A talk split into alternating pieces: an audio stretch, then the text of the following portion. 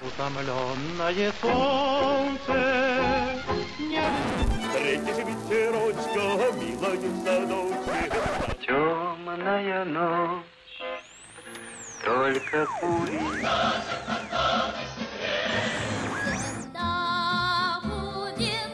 Если надо, защищается блестяще. Великолепно. солнце светит. Время и песни. Какие песни? Такое время.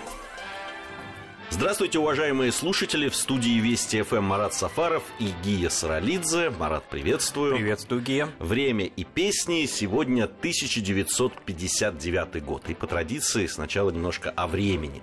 В 1959 году открывается внеочередной 21 съезд КПСС. Делается вывод о полной и окончательной победе социализма в СССР. Ну, видимо, полная, наверное, была, по поводу окончательной чуть-чуть погорячились. На референдуме в Швейцарии в этом же году граждане высказываются против предоставления женщинам права голоса на федеральных парламентских выборах.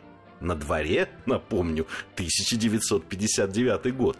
Верховный суд США в этом году отменяет запрет штата Луизиана на межрасовые матчи по боксу. Лидер тибетского буддизма Далай-Лама бежит с оккупированного китайцами Тибета. В магазинах впервые появляется кукла по имени Барби. В Москве открывается ВДНХ. И, кстати, вот именно на ВДНХ в ходе визита в СССР на открытие американской выставки в Москве вице-президент США Ричард Никсон имеет ну, можно сказать, тогда еще дружественную дискуссию с советским премьером Никитой Хрущевым. Кстати, в этом же году 13-дневный визит Никиты Сергеевича Хрущева в США. И там очень любопытное происходит событие. Во время этого визита в семье афроамериканцев, как принято сейчас говорить, Флеминг, они жили в штате Миссисипи, рождается восьмой ребенок, которого называют Никитой Хрущевым. Они, видимо, не знали, что это имя и фамилия. Да, видимо, да. Ну вот где-то, может быть, до сих пор живет Никита Хрущев э, в э, штате Миссисипи. Ему уже под 60. Да.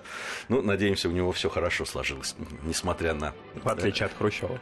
Несмотря на э, и такое имя с фамилией. Что у нас с песнями? С песнями у нас все замечательно, песни пишутся очень быстро. Оскар Борисович Фельдсман сочиняет свои знаменитые ландыши, как он говорил, всего за 15 минут, может быть, лукавил, но, во всяком случае, действительно, эстрадные сочинения, особенно если легкая мелодия, если есть и стихи под руками, сочинялись действительно очень быстро, но, однако, эта быстрота и успех – были обманчивыми, и Оскар Борисович за это свое сочинение расплачивался в течение более чем 20 лет. Конечно, здесь надо сразу сказать, что это не было временем опалы его ни в коей мере, он был всегда... Опалы и гонений. Никаких гонений, он был всегда более чем востребован и любим не только слушателями, но и властями, не обходили его и наградами и всякие разные ответственные поручения ему музыкальные давались, о чем мы будем в дальнейшем говорить. Но, так или иначе, ландыши, конечно, ну, так скажем, стали вехой в его творчестве, потому что были практически сразу же обвинены в мещанстве. Буквально 16 мая 1959 года в «Комсомольской правде» была опубликована заметка журналиста Владимира Воронина под названием «Ландыши в жизни и литературе», где говорилось так «Ландыши не обязательно должны быть цветами. Мы вспомнили о них скорее в значении символа, как о тех скромных цветах поэзии и прозы, которые одни критики называют мелкотемием, а другие – мелкодумием.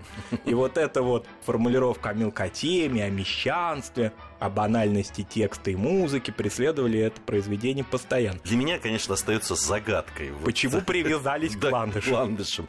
Прекрасный текст, э, легкий, да, легкий, наверное, но совершенно безобидный. Ну, сам Оскар Борисович такую версию выдвигал, что было, значит, собрание в Союзе композиторов СССР под предводительством, конечно же, бессменного Тихона Николаевича Хренникова, и там обсуждались вопросы мещанства и мелкотемии в искусстве.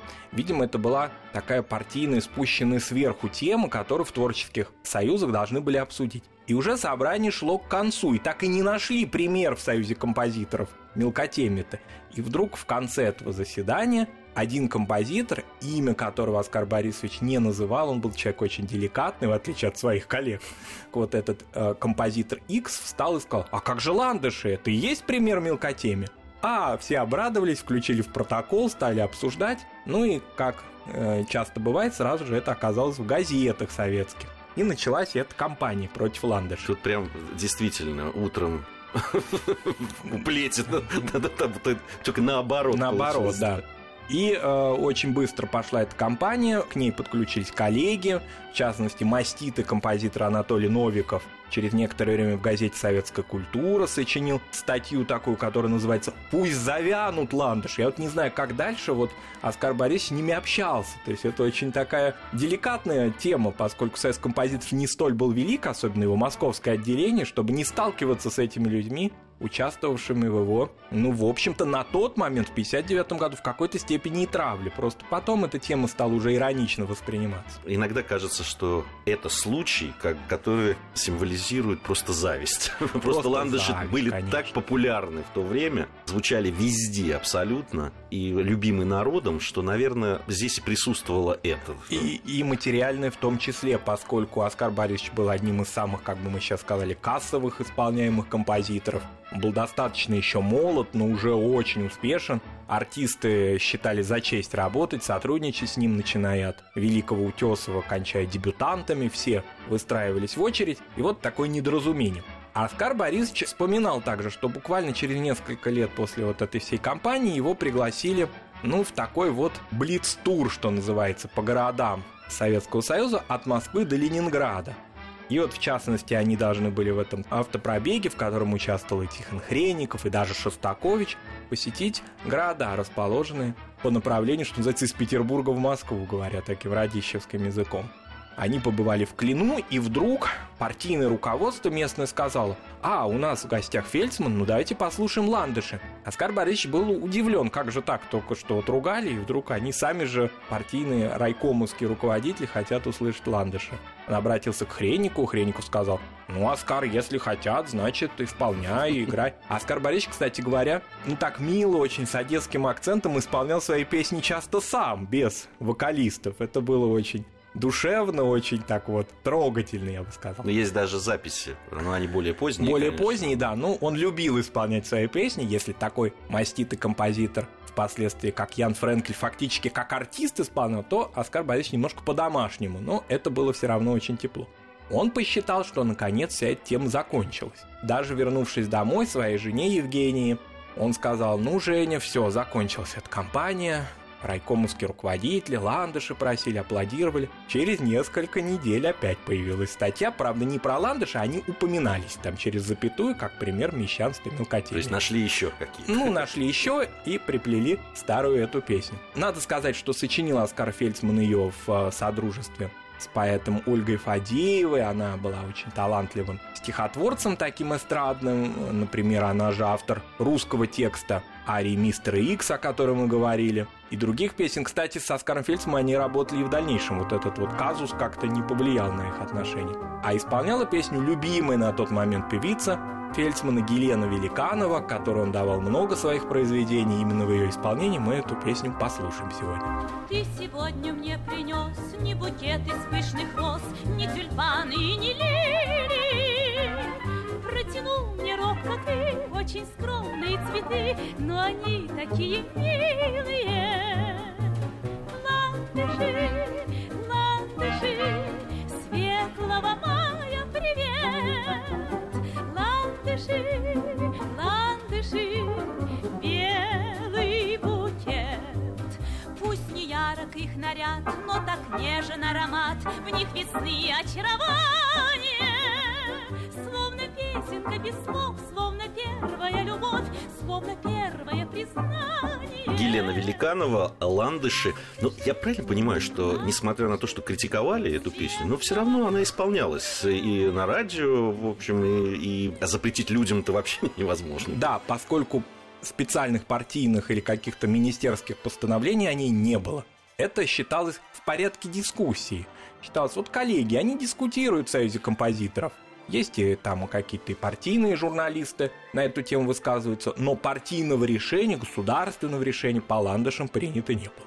Да, то есть здесь в основном соратники по цеху. Постарались. Соратники по цеху постарались сильно, да. В 1959 году на Одесской киностудии снят кинофильм режиссера Евгения Ташкова о Великой Отечественной войне «Жажда». Он называется. Оператором на этой картине работал Петр Тодоровский, о котором мы говорили в предыдущей нашей программе. И, и здесь тоже э, одна из песен стала очень популярной. Да, причем интересно, что в этом фильме «Жажда» впервые Вячеслав Васильевич Тихонов примеряет образ разведчика – который засылается в немецкий тыл. Сам сюжет этого фильма, а, он построен на сценарии Григория Пажиняна, знаменитого поэта, литератора советского. Это Одесса, осажденная гитлеровскими захватчиками. Она остается без воды неподалеку. Это, это, это документальный взят э, Это сюжет. да, причем из биографии самого Пажиняна. Он был участником обороны Одессы. И в селе, расположенном в окрестностях Одессы, есть вода. Вот нужно Э, добыть ее хотя бы на несколько дней, чтобы в осажденный, изможденный город вода пришла. Поэтому необходимо в тыл врага отправить отважных, значит, бойцов. И вот Вячеслав Тихонов исполняет эту роль.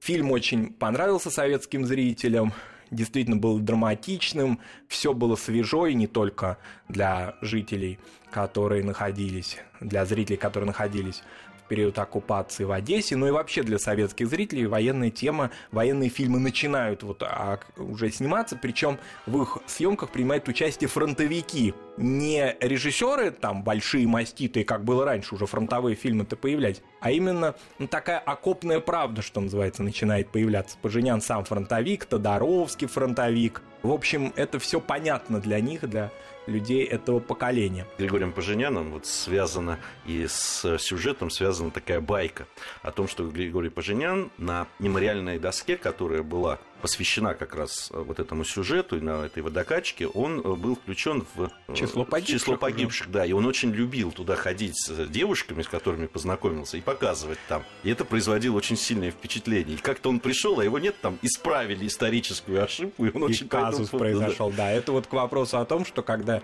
человек объявляет умершим, он долго живет, согласно народной примете. Действительно, Поженян прожил большую, плодотворную, долгую жизнь. Здесь работал на картине композитор Андрей Эшпай и на стихи Григория Поженяна они сочинили вместе песню «Мы с тобой два берега». В фильме ее исполняла певица Валентина Дворянинова, но подлинную популярность этому произведению придала Майя Кристалинская. Здесь немножко, конечно, и такие служебно-дружеские отношения. Дело в том, что Поженян дружил с Аркадием Маркановым, Марканов был мужем. На тот момент Майя Кристалинская он ей предложил эту песню в репертуар. Майя Кристалинская была разборчива очень в своем репертуаре. Она ее взяла, и сразу же на радио она появилась и в ее концертах. И именно в исполнении Майи Кристалинской мы сегодня эту песню знаменитую послушаем. Ночь была с ливнями, и трава в росе.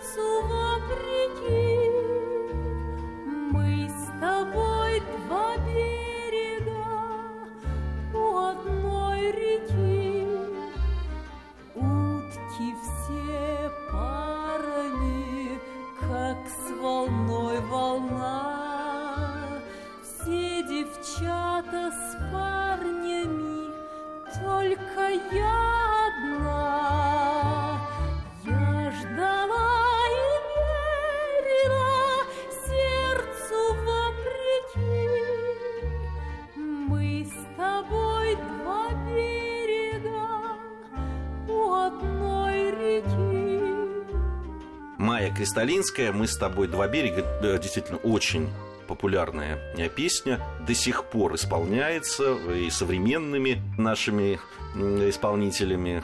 Да, вот. и в ретро-концертах, да, она и потом надолго в репертуаре самой моей Кристалинской эта песня осталась. Хотя вот это как раз тот пример, когда и песня жива, и фильм «Жажда», несмотря на то, что он черно-белый, а мы многократно об этом говорили, как у нас зритель молодой черно-белое кино не любит. Ну, «Жажда», в общем, живет этот фильм, несмотря на то, что ему почти 60 лет. На самом деле, может быть, молодой зритель и не любит, а вот как раз зритель, к которому я себя уже отношу, я очень Средних люблю... лет. Средних лет, ну, давайте средних лет назовем. Как раз я очень люблю черно-белые фильмы и очень не люблю, когда их красят. Вот, честно я говоря, тоже. Да, да, в этом смысле я думаю, что мы не одиноки. 1959 год. Время и песни. Наша программа. Марат Сафаров, Гия Саралидзе в студии Вести ФМ. Пришло время новостей у нас. Сразу после новостей мы с Маратом вернемся в студию и продолжим нашу программу. Время и песни. Время и песни. Какие песни? Такое время. Продолжаем нашу программу «Время и песни», 1959 год. Марат Сафаров, Гия Саралидзе в студии. Продолжаем. Продолжаем говорить о песнях. Пришло время поговорить о Людмиле Зыкиной. Да, Людмила Георгиевна, это целая, конечно, эпоха. Здесь вот не убавить, не прибавить. И к ее творчеству мы будем обращаться очень часто. К этому времени она уже сольная певица. Мы говорили, упоминали, когда был у нас сюжет, посвященный хору имени Пятницкого, о том, что Людмила Зыкина в этом прославленном коллективе начинал свой творческий путь, был даже определенный такой момент, когда у нее пропал голос, умерла ее мама, она осталась очень рано сиротой, вот голос а, пропал, но потом как-то вот восстановился, причем она вспоминала, что восстановился он благодаря радио.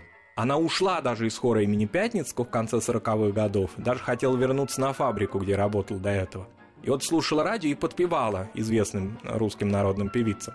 И вот как-то подпевала, подпевала и почувствовала, что голос постепенно возвращается. Как-то, видимо, это из-за стресса, из-за трагедии произошло. И потом вернулся голос, слава богу, и на долгие-долгие десятилетия мы ее замечательный, великий голос, голос, символ русской песни, могли слышать и были ее современниками.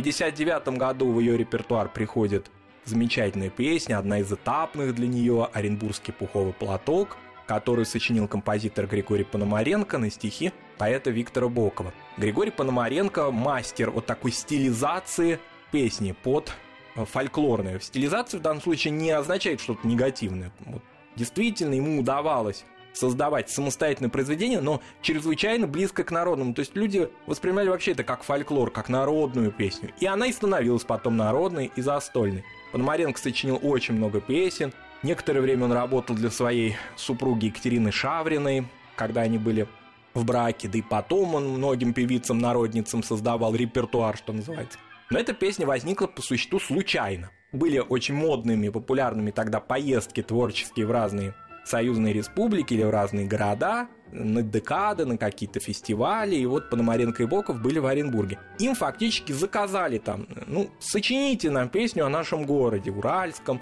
замечательном городе. Но они что-то сочинили, местное, значит, и партийное руководство, и художественная интеллигенция это все послушали, ну как-то это не впечатлило их.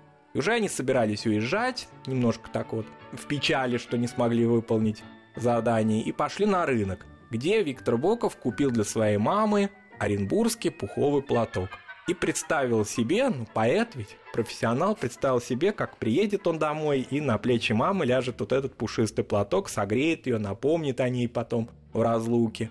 И родились первые вот эти строчки в этот южный неласковый вечер, когда снежная мгла вдоль дорог, ты накинь, дорогая, на плечи оренбургский пуховый платок. Он поделился этими строками с Григорием Пономаренко, и песня родилась буквально в один день когда Это они вернулись... опять о скорости. О скорости, да. Они ее... Вдохновение все-таки здесь очень Конечно, Они ее отдали сначала местному коллективу, но потом в Москву вернулись и познакомили с этим своим новым произведением Людмилу Георгиевну, которая охотно в свой репертуар эту песню взяла и, конечно, прославила ее, можно сказать, что на весь мир. Поэтому мы, конечно, ее послушаем в исполнении Людмилы Зыкиной.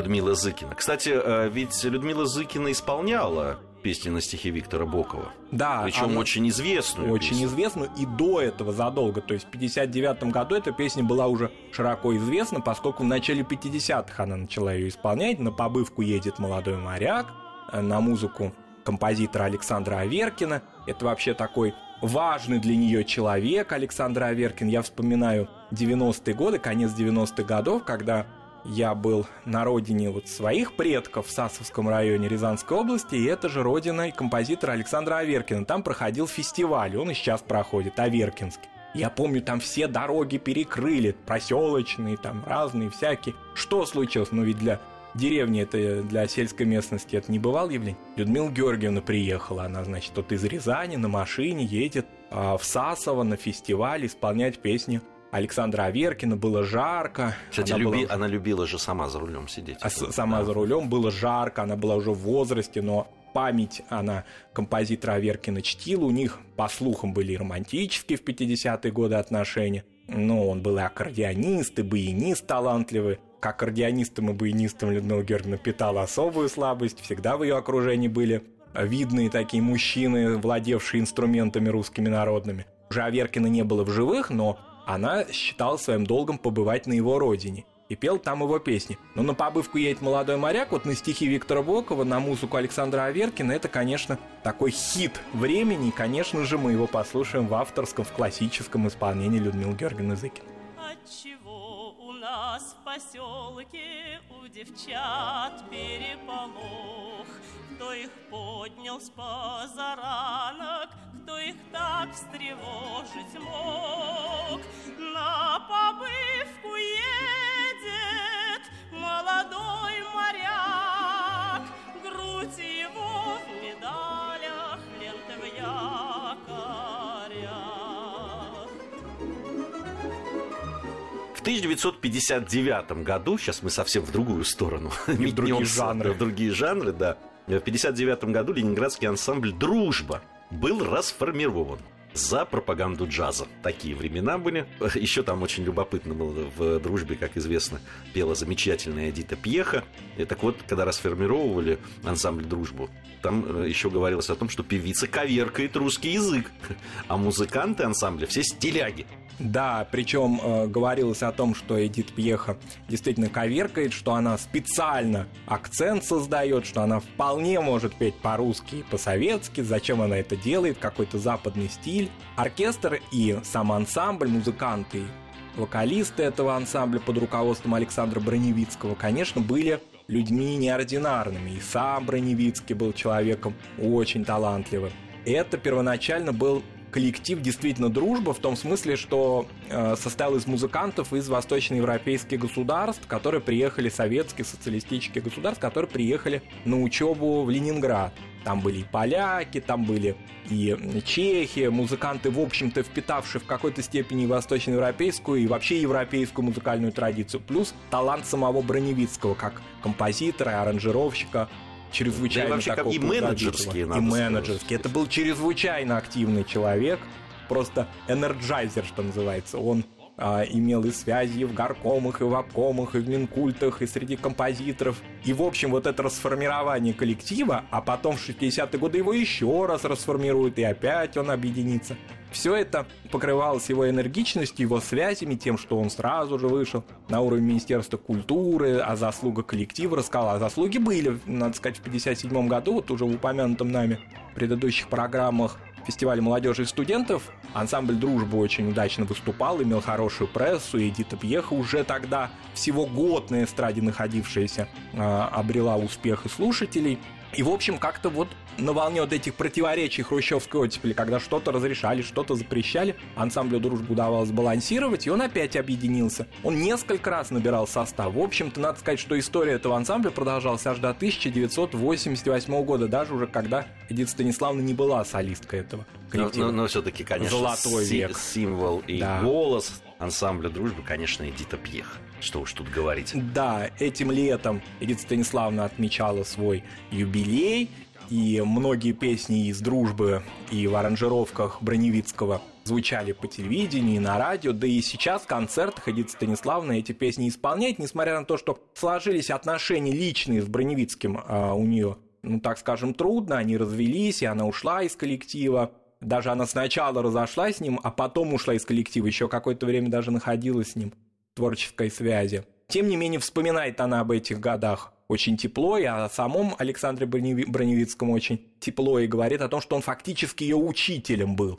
поскольку она не имела музыкального образования. Это вот как раз тот пример, когда певица, талантливая, известная на всю страну, не знала нот, и она это не скрывает. Она окончила философский факультет Ленинградского университета, психологическое отделение, была направлена в Советский Союз на учебу из Народной Польши, действительно какое-то время не знала русский язык и даже говорила, что коверкала слова, но не на сцене, а в жизни. Но тем не менее потом русский язык, конечно, выучила и стала одной из самых-самых известных советских певиц, и в 80-е годы получила звание народной артистки Советского Союза, что, в общем, выше этого уже не было звания среди талантливых и творческих исполнителей ну, нашей страны. А сегодня мы послушаем ну, одну из самых известных того времени э, песен «Человек идет и улыбается, значит, человеку хорошо». Да, на музыку Александра Броневицкого.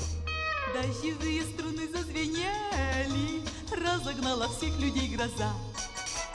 Но идет прохожий по панели, смеются радостно глаза.